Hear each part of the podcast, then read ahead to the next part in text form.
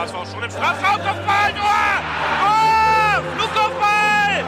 Und da ist er endlich drin, 1 zu 0 für den HSV und es ist kein Zufall. Jetzt aber die Szene, Bakary hat ja nicht gewürfen, alleine aufs Tor zu. Bakker, mach ihn, ja! 1 zu 0! Tabellenführer und Sieger dieses Spitzenspiels ist nur ein Club und das ist nur, Nur der der HSV. HSV. Moin, ihr Lieben. Es ist wieder Podcast Dienstag und damit Zeit für eine neue Hörspielfolge vom Volksparkgeflüster. Folge 115 mit Nando. Fiete? Berger. Und Lasse. Beschäftigt sich natürlich mit dem Sieg unseres HSV gegen Heidenheim und mit der Vorschau auf das Spiel in Hannover nach der Länderspielpause. Starten wir kurz mit ein paar News aus dem Lazarett. Hm, Am Mittwoch sollen Toni Leistner, Rick van Drongelen und David Kinzombie wieder ins Training einsteigen. Äh, Simon Terodde hat einen sehr milden Verlauf seiner Corona-Infektion und Daniel Thune hat heute gesagt, dass er damit rechnet, dass Terodde nächste Woche Montag nach der Quarantänezeit wieder ins Training einsteigen kann. Genauso wie Jerry Duziak, den man aufgrund seiner Schulterproblematik noch etwas schonen möchte. Und dann gehen wir rein in das Spiel vom Samstag. Der zweite Sieg in Folge. Der HSV bestätigt trotz der äh, genannten Ausfälle und eben dem zusätzlichen Ausfall letzte Woche von Terodde und Duziak seine aufsteigende Form. Und unser Trainer Tune überraschte uns mit Leibold im linken Mittelfeld, Winsheimer und Wood in der Startelf. Dafür musste sogar Bakriata auf die Bank. Coach, warst du überrascht von der Aufstellung und welche taktischen Finessen konntest du erkennen? Also von der Aufstellung her war ich äh, war ich schon überrascht. Ich habe nicht gedacht, dass wir mit äh, mit zwei Stürmern spielen. Fand auch, dass dass ich eigentlich ist dass es fiel mir eigentlich schwer während des Spiels so zu sehen, okay, was für ein System spielen wir? Positionieren sich die Spieler, ähm, wenn der Ball nicht in, in deren Raum ist oder wenn wenn Heidenheim ähm, Ballbesitz hat. Das ist ja der Nachteil, dass man das nur am Fernsehen sieht und nicht im Stadion. Aber so insgesamt fand ich unser Spiel eigentlich sehr gut. Ich fand uns, ähm, ich fand uns von von Anfang an einfach äh, konzentriert, dominant, ohne ohne irgendwie Fehler im Spiel. Wir hatten wir hatten eigentlich Heidenheim im Griff. Heidenheim ist ist nicht wirklich zu etwas gekommen. Und und ich finde ähm, was Tune momentan aus der Mannschaft rauskitzelt, äh, so verschieden, so variabel. Also es muss eine Hölle sein, als als gegnerischen Trainer und zu sitzen. Was, womit kommt der HSV jetzt? Wir haben wir haben alle Facetten taktisch so halbwegs durchgemacht. Dieses Mal ge gegen Heidenheim mit mit mit Ball dominant, einfach besser, einfach gut, gute Chancen rausgespielt. Wir haben wir haben einfach wir haben nichts nicht viel anbrennen lassen. Wir haben einfach ähm, souverän Leistung gezeigt und äh, und wieder mal den Gegner fernab von von Chancen gehalten. Und und irgendwie äh, muss ich gestehen, dass dass egal was ich prophezeie oder was ich so befürchte, zum Beispiel Ausfall Leistner, dass das haben wir gemerkt, oh, der fehlt uns so sehr. Und und jetzt ist Leistner halbwegs äh, zurück, kann eventuell gegen Hannover spielen. Und wen willst du jetzt rausnehmen? Weil, weil die, die Ablösespieler haben das so gut getan. Wir haben gesprochen, oh, was machen wir jetzt? Ken Zombie Duziak fällt raus. Und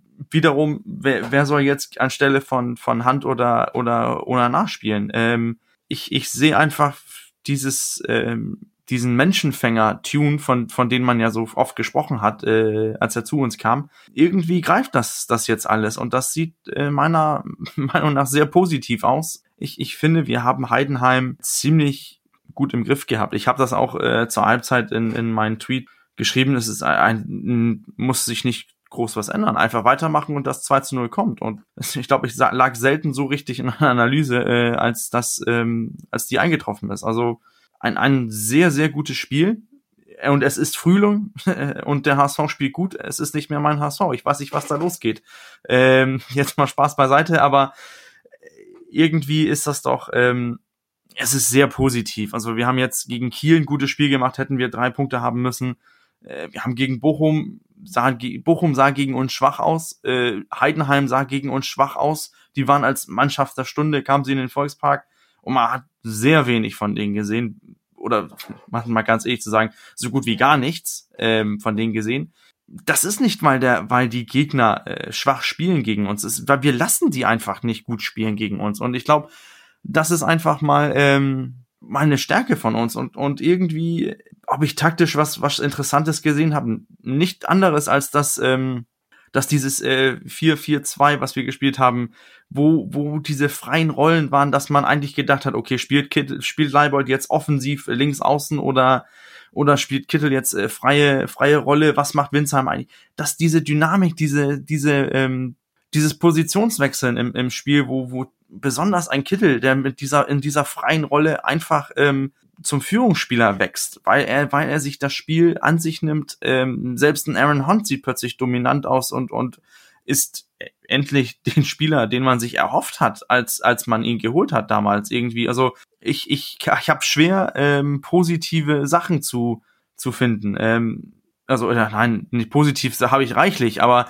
die negativ was zu finden, fällt mir irgendwie, ähm, fällt mir nach so einem Spiel irgendwie schwer, weil ja, können wir vielleicht einen Spieler rausholen, der, der total ohne Selbstvertrauen spielt. Und, und dennoch spricht er nach einem Spiel von, von, von einer Teamleistung, von, von mannschaftliche Ziel. Ich rede hier natürlich von, von Bobby Wood, dass er kein Selbstvertrauen hat, das sieht man ihn an. Sobald er den, den Ball hat, hat, hat er fast keinen Plan, was, was er machen soll. Er weiß es nicht, er ist verunsichert. Aber selbst so ein Spieler geht nach dem Spiel raus und, und äh, lobt einfach Trainer, Mannschaft, dass alles stimmt. Ähm, irgendwie ja, sorry to say, aber das ist, das ist halbwegs nicht mehr mein HSV. Das ist zu, zu gut momentan. Und das ist ein bisschen, ähm, das macht ein bisschen Angst, dass man, dass man so variabel, so gut und, und so dominant ist. Ich weiß nicht, ob das jetzt zu viel Lob ist nach, nach so einer Leistung, denn das war, das war ein Spiel. Ähm, aber, aber das kommt ja direkt nach zwei Spiele, wo man, wo man einmal gut offensiv gepresst hat, einmal gut defensiv gestanden hat und jetzt einfach mit, mit Ball einfach den Gegner auseinanderspielt, also dominiert, ähm, von Anfang an bis, bis zum Ende. Ich weiß nicht, ich glaube, das Lob ist schon angebracht und ich würde gern auf den einen Punkt eingehen, den du eben genannt hast, nämlich den Menschenfänger Tune. Denn das ist etwas, was mir in diesem Spiel ganz besonders aufgefallen ist. Seine motivierenden Ansprachen an der Seitenlinie. Man konnte über, über Sky unglaublich viel hören, wie er permanent die Spieler motiviert und angetrieben hat. Mir ist da in der ersten Halbzeit diese eine Szene im Gedächtnis geblieben, wo er Manuel Winsheimer gepusht hat, den Verteidiger bei einem langen Ball, den der Verteidiger noch erlaufen will, der eigentlich ungefährlich ist, an der Seitenauslinie in der gegnerischen Hälfte den Sprint anzuziehen. Er soll ihn unter Druck setzen, hat ihn gebrüllt, komm Vinci, zieh, lohnt sich, lohnt sich. Winsheimer macht den Sprint und der Verteidiger wird nervös und schlägt den Ball ins Aus und wir kriegen einen Einwurf in der gegnerischen Hälfte. Das fand ich so stark. Er hat permanent die Spieler gepusht, gepusht, gepusht und sie jedes Mal, wenn sie sich richtig gestellt haben, diesen extra Meter gemacht haben, hat er sie gelobt. Und das hat sich für meine Begriffe in diesem Spiel, um mal diesen einen Punkt erstmal aufzugreifen, so unglaublich auf die Mannschaft übertragen, die kollektiv dann diese extra Meter gemacht hat in der Rückwärtsbewegung, in der Vorwärtsbewegung, im Pressing, dass sie sich auch nicht nur über Tore freuen, sondern eben auch in der einzig brenzligen Situation, die Heidenheim bei uns im Strafraum kreiert hat, wo sie geschlossen ähm, die Schussposition von Heidenheim zugestellt haben, das Ding zur Ecke geklärt haben und das bejubelt haben, als wäre es der Abpfiff zum Aufstieg. Das, das fand ich beeindruckend. Das fand ich absolut beeindruckend und das dieses Spiel, das muss man schon loben, weil es zeigt, wie gut die Mannschaft aus dieser Ergebniskrise rausgekommen ist, ohne irgendeinen Schaden zu nehmen zwischen Mannschaft, Trainer, was auch immer man denen da einreden wollte. Und man soll ja auch kritisch sein, wenn es nicht gut läuft. Aber es zeigt sich, wie gut diese Mannschaft als Einheit funktioniert, was du eben auch angesprochen hast. Es ist Schlussspurt und der HSV ist da. Und das finde ich absolut lobenswert. Das finde ich gut. Und das finde ich motivierend und beruhigend. Los, Bobby, komm, du bist drin. Das war auch sein Wort. Das ist, äh, ich gebe dir vollkommen recht, Nando. Also das, was äh, Tune da äh, ständig da reingerufen hat, das war klasse. Also er hat, äh, er hat das ganze Spiel wirklich gecoacht von außen. Auch äh, einmal als Onana einen an der Ecke gestellt hat, äh, rief er dann auch ein, nur dicht stellen, nicht, äh, nicht faulen. Also er hat das äh, schon klasse gemacht. Er hat, er hat Heidenheim auch gut ausgecoacht, meiner Ansicht nach. Also nicht nur, was das anbelangt, äh, die eigene Mannschaft zu motivieren, sondern auch äh, wie man Heidenheim knacken kann. Heidenheim hat äh, mit einem äh, kompakten Abwehrriegel gespielt, die Viererkette, die kaum rausgekommen ist, damit sie keine Konter fangen können. Heidenheim hat unsere Abwehr gut angelaufen und dadurch ist ein Raum entstanden zwischen Heidenheims Angriff und Heidenheims Abwehr. Und da hat sich unser Mittelfeld bewegt. Und dadurch konnten wir da ziemlich schalten und walten, wie wir wollten. Das war ein enormer Vorteil für uns. Und wenn man das dann noch so ballsicher macht wie wir, so konzentriert, also wenn da mal ein langer Ball geschlagen wurde, also wir haben oft die Kopfbälle gekriegt, wir haben vor allen Dingen die zweiten Bälle gekriegt, waren richtig äh, 90 Minuten voll bei der Sache. Die, die Pässe saßen, die Pässe, die kamen auch schön in den Lauf und die kamen äh, nicht in den Rücken, wie wir das äh, manchmal gesehen haben, wenn wir schlecht spielen. Das war richtig klasse und äh, wir haben äh, uns viel bewegt sind dadurch sehr tor torgefällig gewesen und eben auch äh, defensiv stark gewesen, weil wir immer genügend Mann hinterm Ball bei der Abwehr hatten und vorne äh, in Angriffspositionen auch hatten.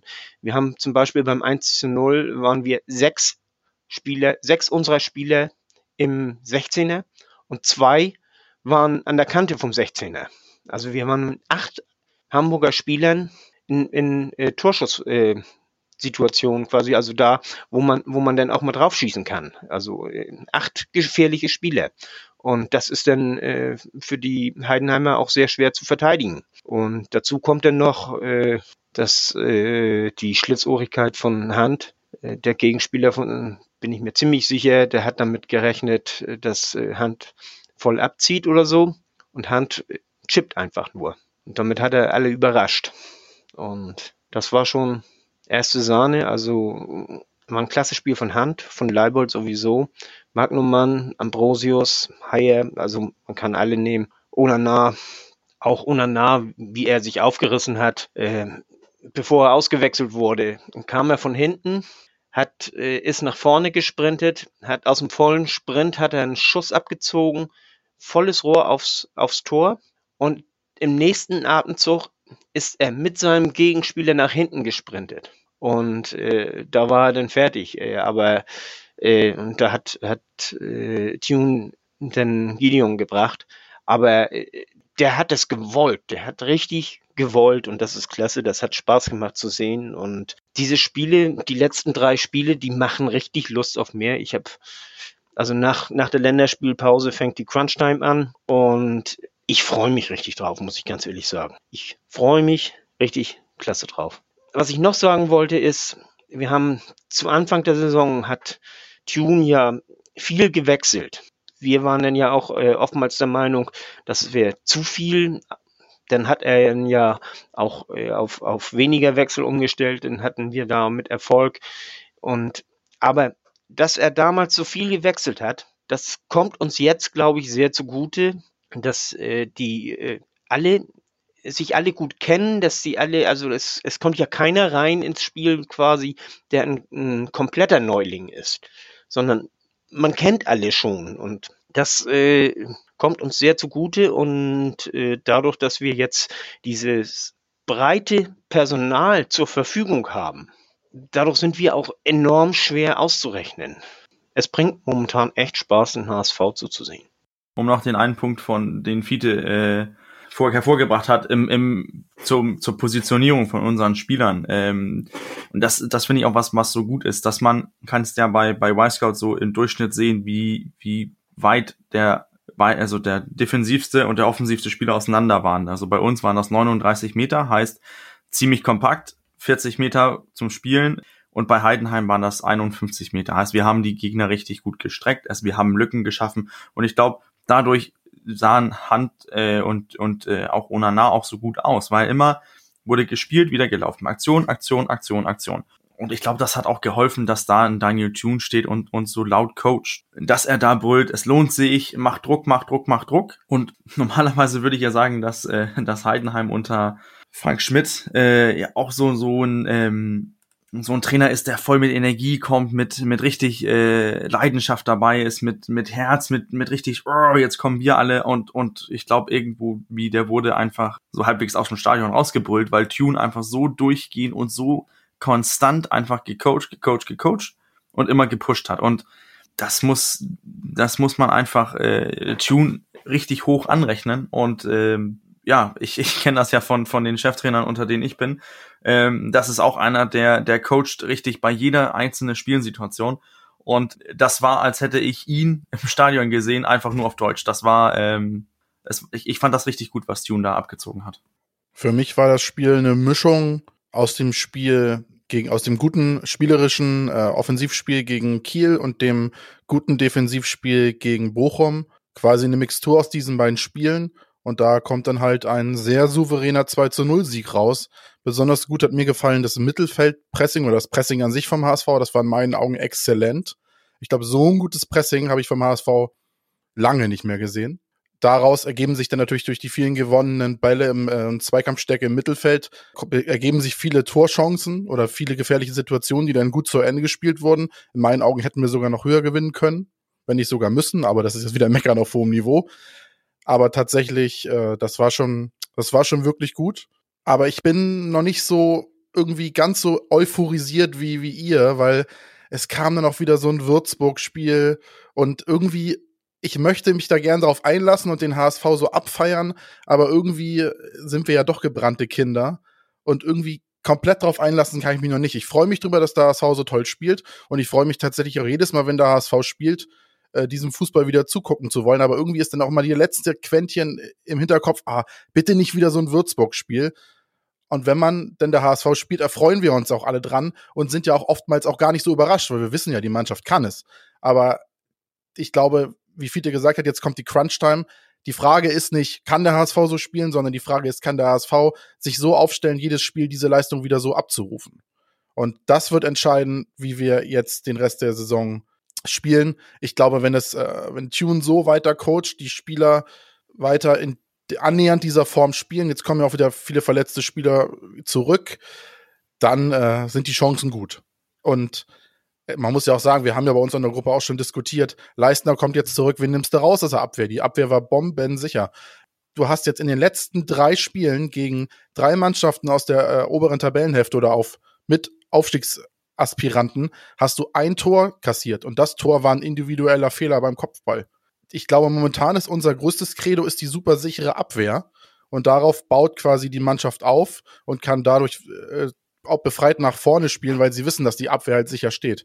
Und jetzt ist jetzt die Frage, nimmst du, nimmst du einen Haier raus, bringst du einen Leistner? Das sind natürlich auch Luxusprobleme. Betont ja auch Tune immer wieder auf der PK, lieber solche Luxusprobleme haben, als äh, nicht wissen, wie man aufstellen soll. Ne? Also drei Kreuze machen, Lasse drückt auf die Euphoriebremse.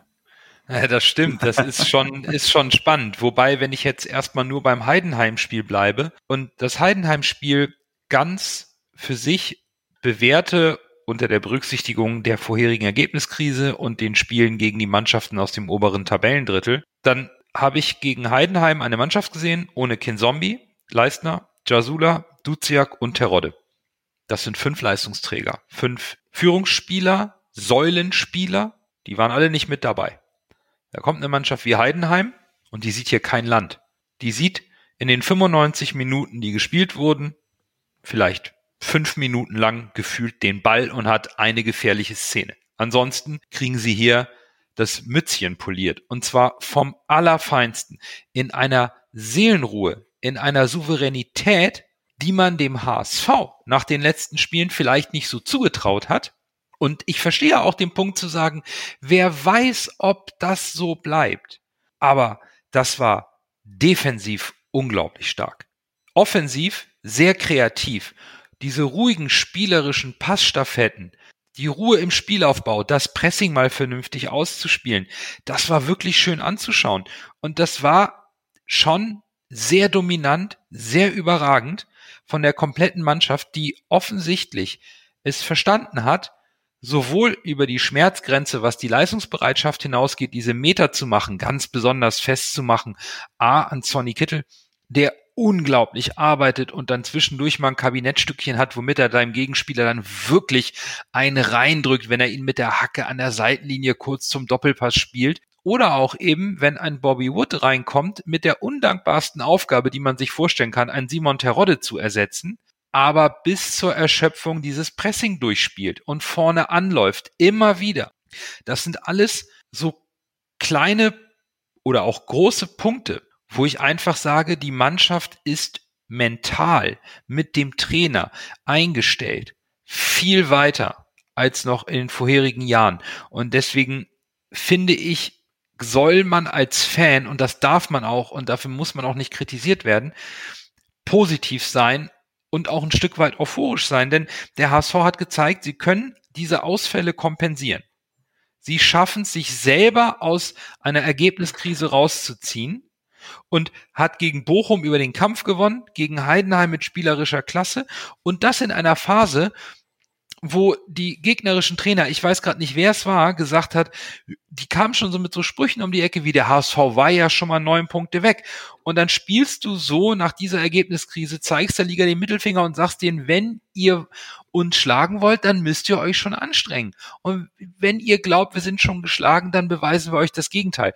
Und das nehme ich wirklich mit gerade jetzt nach diesen zwei Siegen gegen Bochum und Heidenheim und denke mir, die Mannschaft hat es gut verarbeitet, ist super eingestellt mit dem Trainer für diesen Endspurt und, und bekommt die verletzten Spieler zurück, sprechen wir später nochmal drüber. Das begeistert mich, das macht mir Hoffnung und ich glaube, wir werden dieses Jahr nicht enttäuscht. Ich bin auch äh, voll überzeugt, muss ich ganz ehrlich sagen, dass wir dieses Jahr nicht enttäuschen. Ich kann Lasse irgendwo verstehen, so man äh, diese diese äh, Gedanken hat man immer leicht, äh, weil man äh, zwei Jahre lang enttäuscht worden ist. Äh, denn auf dem letzten Ende dann noch äh, Platz vier, das hat wehgetan, das, der Stachel sitzt tief, das weiß ich. Aber wie Nando schon sagt, also die Mannschaft, die strahlt das einfach so aus, dass sie auch gewinnen will und dass sie, dass sie sich von irgendwelchen äh, Rückschlägen auch nicht un verunsichern lässt. Wir haben zwei Dellen gehabt in dieser Saison, sind beide Male aus eigener Kraft wieder rausgekommen. Und das, obwohl die äh, Voraussetzungen auch nicht immer äh, gut waren, weil wir jetzt zum Beispiel mit den Verletzungen, mit den, mit den äh, fehlenden Spielern und so, die, der, die Gegner, die können sich auch nicht auf uns einstellen, so wie wir es letztes Jahr gesehen haben. Da wusste man ja schon äh, vier Wochen voraus, wenn sich keiner verletzt, äh, dann spielen wir so und so und in, in der und der Aufstellung mit den und den Spielern. Und ich weiß nicht, wie wir in, in 14 Tagen spielen, muss ich ganz ehrlich sagen. Ich habe keine Ahnung. Ich habe echt keine Ahnung. Und von mir wird auch keine Aufstellung kommen heute. Also das, das kann ich nicht äh, leisten. Und ich habe Spaß dran, muss ich ganz ehrlich sagen. Ich habe Spaß an dieser Mannschaft. Ich habe mehr Spaß an dieser Mannschaft, als ich seit langer Zeit Spaß am HSV gehabt habe. Also die, die begeistern mich. Die begeistern mich echt, äh, weil eben nicht nur, äh, weil sie nicht nur spielen können, sondern weil man auch den Eindruck hat, sie, sie wollen spielen und, und sie lassen sich auch nicht, durch nichts aus der Ruhe bringen. Ich, ich finde diese Mannschaft toll und, und ich bin begeistert und ich bin felsenfest davon überzeugt, dass wir aufsteigen. Dann erst Groh, der den Ball übernimmt. Halblinke Position zu Magath. Er sollte schießen. 25 Meter am ersten frei. Schuss auf das Tor. Tor! Tor! Ein herrlicher Treffer. Ein wunderbarer Treffer. Angeschnitten. Der Ball fliegt da unhaltbar rechts ins Eck. Wenn wir jetzt einen Ball hätten, würde ich es Ihnen nochmal zeigen. Dann müssen wir, glaube ich, noch weil wir jetzt ja schon anfangen, über das nächste Spiel zu sprechen, vorher noch den ähm, Man of the Match für das Spiel gegen Heidenheim auflösen. Ich habe mich ein bisschen schwer getan, einen der Spieler auf dem Platz zu wählen, weil für mich die unglaublich starke Mannschaftsleistung im Vordergrund steht und es mir zu einfach gewesen wäre zu sagen, Leibold kommt von der roten Karte zurück, macht zwei Tore, den nehme ich zum Man of the Match. Und überzeugt hat mich am Ende tatsächlich das, was mir so stark im Gedächtnis geblieben ist, und zwar das Coaching von draußen. Ähm, was Daniel Thune da gemacht hat, so wie er die Mannschaft eingestellt hat, welche taktischen Varianten er gewählt hat und wie er eine Mannschaft ohne fünf Führungsspieler wirklich aktiv zum Sieg gecoacht hat. Und das konnte man für mein äh, Laienempfinden so spüren, das fand ich beeindruckend. Das fand ich so beeindruckend und ich, für, für mich als, als Fan und Zuschauer geht ein großer Teil des Sieges, auch wenn er nicht auf dem Platz steht und die Spieler es umsetzen müssen, auf die Kappe des Trainers, positiv. Der hat einen großen Anteil an diesem Sieg und deswegen habe ich mich als Man of the Match für unseren Trainer Daniel Thune entschieden. Fiete, bei dir? Seht ihr den Zettel hier? dass es nicht heißt, dass ich immer das nehme, was Nando auch nimmt, sondern äh, ich habe Tune, habe ich hier aufgeschrieben. Und zwar, Nando, aus genau den gleichen Gründen wie du. Das ist äh, die Mannschaft, die war so klasse aufgestellt. Die Mannschaft, äh, also vor allen Dingen dieses, dieses äh, Problem, wie ersetze ich zwei absolute Stammspieler in der, in der Offensive mit Terodde und, und Duziak. Und äh, da plötzlich äh, sich was auszudenken, das äh, so hervorragend klappt. Denn auch äh, Heidenheim ist nun mal eine Mannschaft, die schwer zu bespielen ist und sich da etwas auszudenken, wie man sie knacken kann. Und äh, ja, Tune. Tune ist mein Man of the Match. Coach, da müsste dir doch das Herz aufgehen, oder? Ja, tut es auch. Nur ich habe ja so so ein bisschen so ein Prinzip dass ich den, den Trainer nicht als Man of the Match nehmen kann, weil, weil er hat das Spiel nicht gespielt.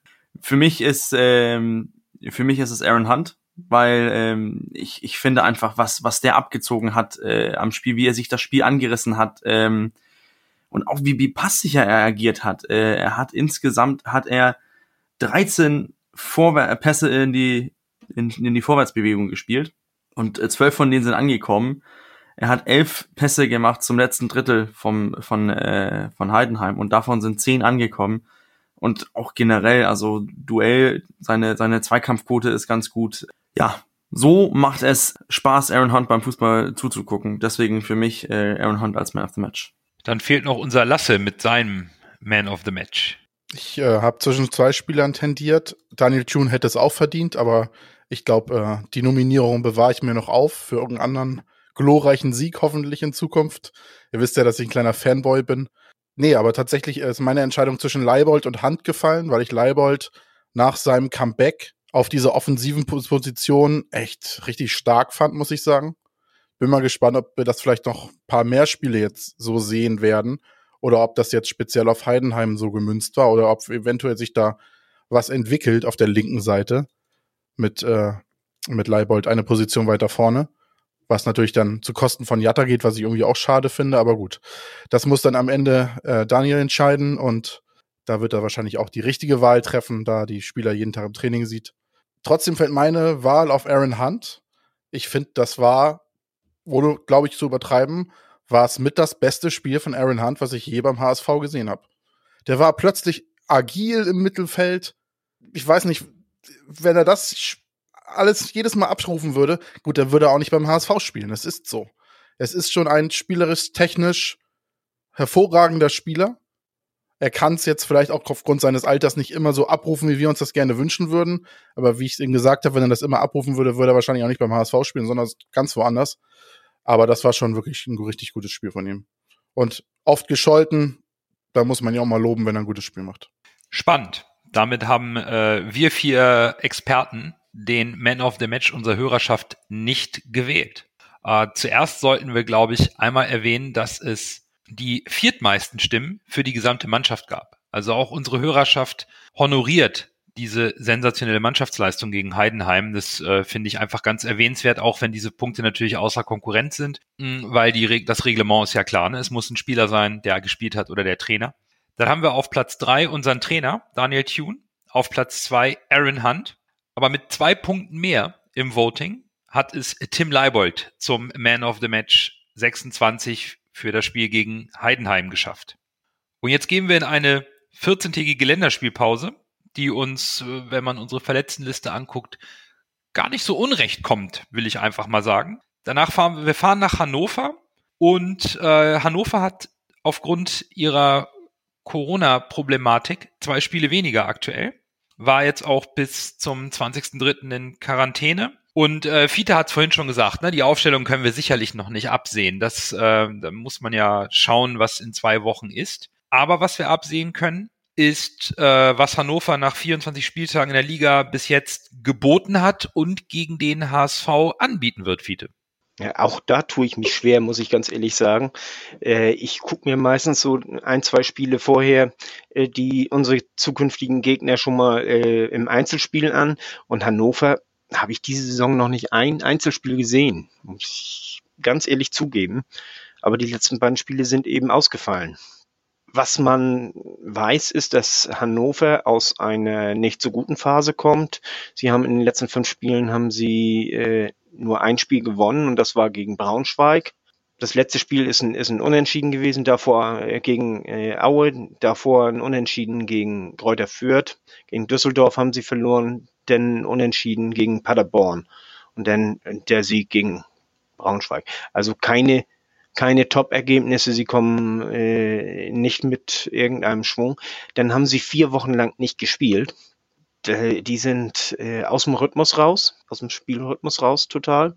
Vor allen Dingen, wenn ich Trainer wäre, würde ich mir überlegen, wenn ich irgendwann ein bisschen was ändern will in der Mannschaft, das wäre jetzt der Zeitpunkt.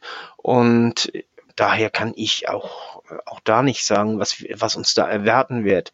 Also die sind seit äh, ein paar Tagen wieder im Training. Die werden jetzt die nächsten 14 Tage, zumindest so würde ich das machen, äh, auch glatt mal nutzen, um was Neues zu trainieren. So viele Länderspiele hier, äh, ja, Länderspieler werden sie nicht haben. Ich, ich weiß nicht, wie viel sie, ab, äh, sie hier abgeben müssen, aber das werden nicht viele sein und von daher denke ich schon, dass man versuchen wird, da was zu ändern. Also sie spielen viele verschiedene Systeme, muss man sagen, je nach Gegner so ein bisschen. Oft das 4-4-2, mal als Raute und mal als äh, flach. Äh, in der Raute äh, spielt Haraguchi dann die 10. Haraguchi ist äh, allerdings auch erkrankt. Er ist auch wirklich erkrankt, so was man gehört hat, an Corona. Inwiefern er dann wieder fit ist, weiß ich nicht. Äh, wenn man mit der äh, flachen 4-4-2 spielt, dann spielt er auf links. Äh, vorne im Sturm, das spielen meistens äh, Duxch und Weiland.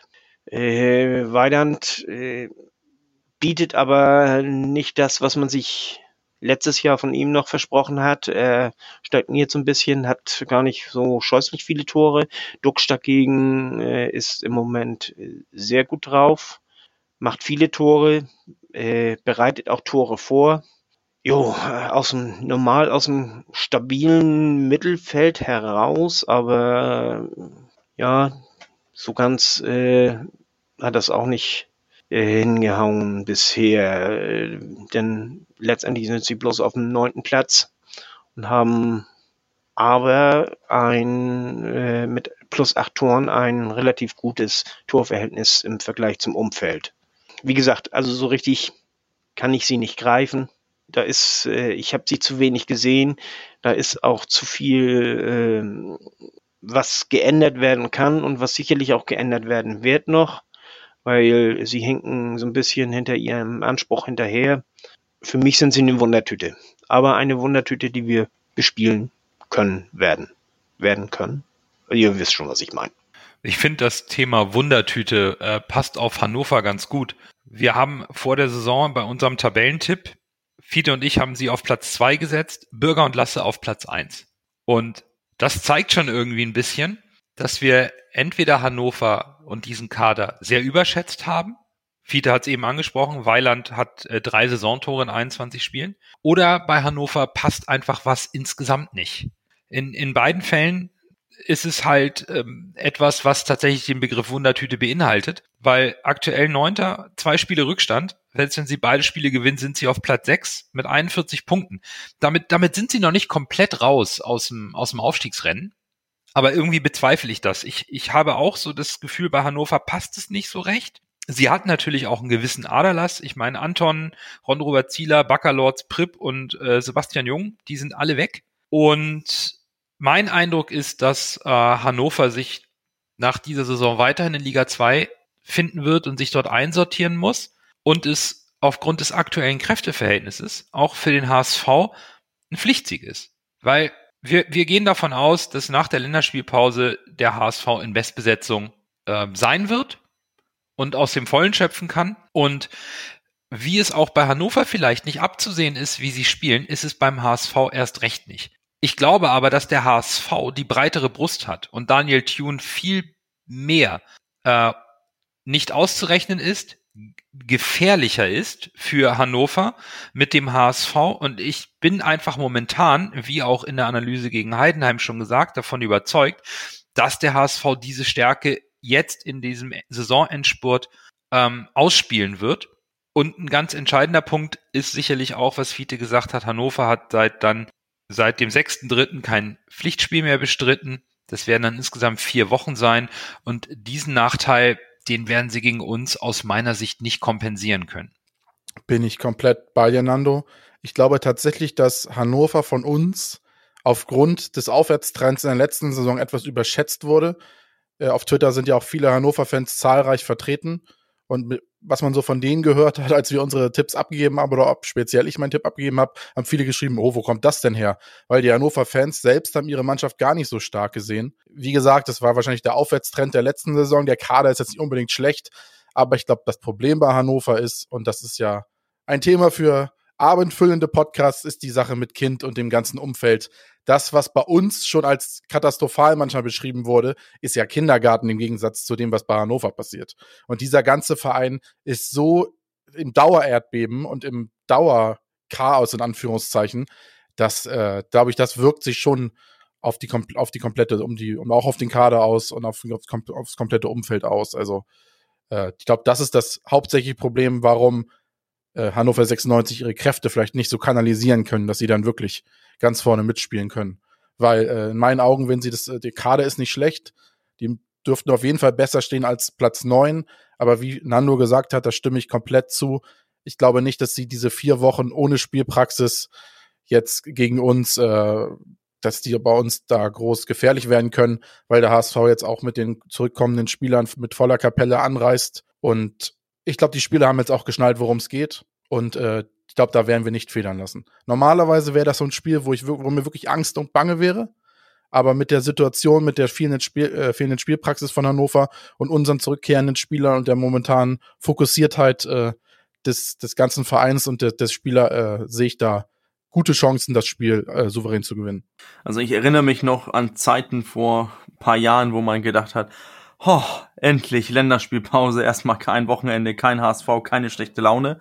Und jetzt sitzt man echt und denkt, oh, schade, dass jetzt Länderspielpause ist, weil ähm, ich, ich, ich bin ein bisschen nervös, weil Hannover irgendwie ähm, in meinen Augen so ein bisschen so denselben Effekt hat wie, wie Pauli auf uns. Also irgendwie ist es so ein, für den ist es ein Derby, ein wichtiges Spiel die wollen nicht verlieren, die sind heiß, weil die vier Wochen nicht gespielt haben. Das kann natürlich äh, Rhythmusabläufe, die nicht so ganz stimmen. Aber so ein Selbstläufer wird das in meinen Augen überhaupt nicht. Es wird ein, ein knappes, umkämpftes Spiel. Aber wir wissen ja auch nicht, wie, wie schlimm es, es um jetzt um den einzelnen Spieler bei denen steht. Ähm, denn es, es sind ja, du hörst ja von einigen Leuten, dass sobald die da Corona hatten, dass bei denen überhaupt nichts mehr geht, weil die fertig sind. Die, die Kondition ist total weg. Und bei anderen war es ein Schnupfen, das war's. Und bei, bei anderen wiederum war es überhaupt nichts. Ich glaube auch, dass wir da drei Punkte, ähm, dass wir drei Punkte mitnehmen. Da, da, das denke ich schon. Nur, ob das weiterhin so souverän von uns wird wie jetzt gegen Heidenheim, ähm, das, das wage ich ein bisschen zu bezweifeln, weil dann ist es überhaupt nicht mehr mein HSV, wenn das, äh, wenn wir so souverän zweimal nacheinander auftreten. Deswegen, ich, ich sehe da so, so ein dreckiges, dreckigen 1-0 oder 2-1-Sieg, aber ja, es wird schwierig, denn du, du hast, wir haben das ja auch angesprochen mit, mit äh, Vedant und, und, und Duxch, das sind, die sind ein bisschen hinter den Erwartungen geblieben, aber das ist ein guter Kader. Der Kader ist äh, in meinen Augen besser um einiges besser als da, wo die jetzt in der Tabelle stehen. Und das macht Hannover in meinen Augen so gefährlich. Ja, das sehe ich auch so. Also äh, der Kader ist, ist besser als Platz 9.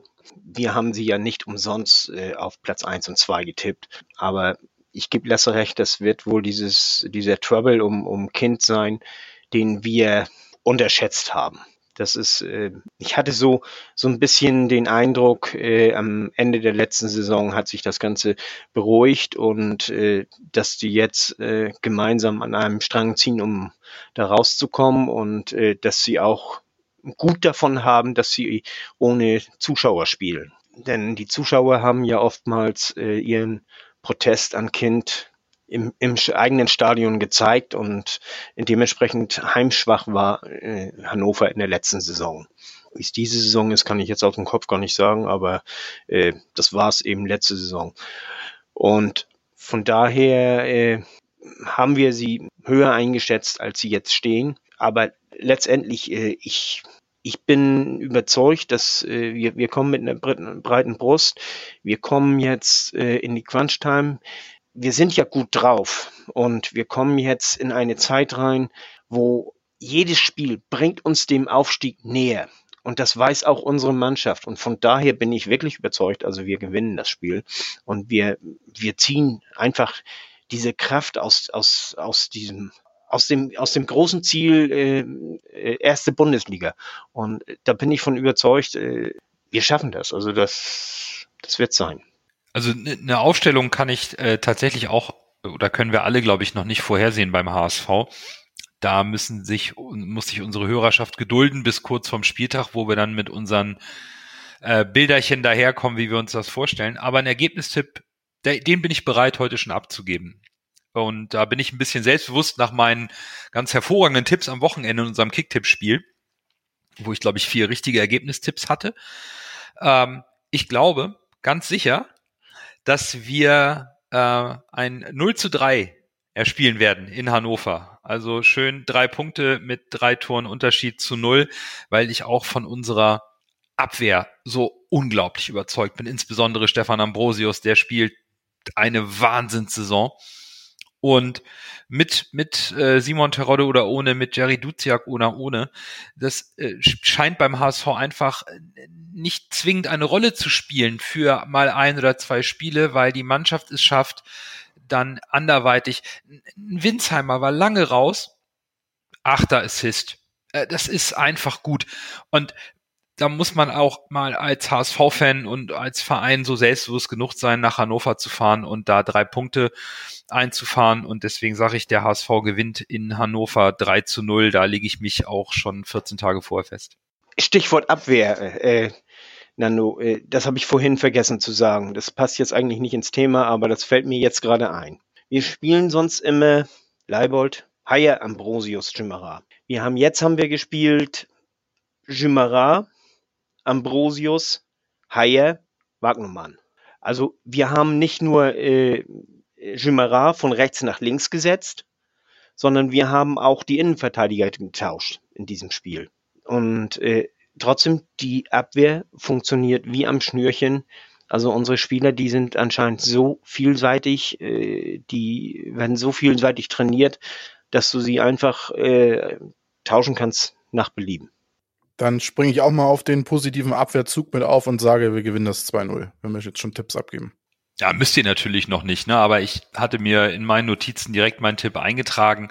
Aber ich glaube, unsere Hörerschaft wird verstehen, wenn wir da im Zweifel noch ein bisschen warten was ja auch halb so wild ist, weil bei einer Länderspielpause muss man natürlich immer schauen, was passiert, auch wenn wir nicht so viele abgestellt haben, sind wirklich alle Verletzten da, was macht Hannover und gibt es vielleicht doch die Entscheidung aufgrund des aktuellen Beschlusses der ähm, politischen Konferenzen, gegebenenfalls doch äh, den Spieltag auszusetzen oder wie auch immer. Das ist ja alles noch ein bisschen in der Schwebe und noch viel Gerüchte.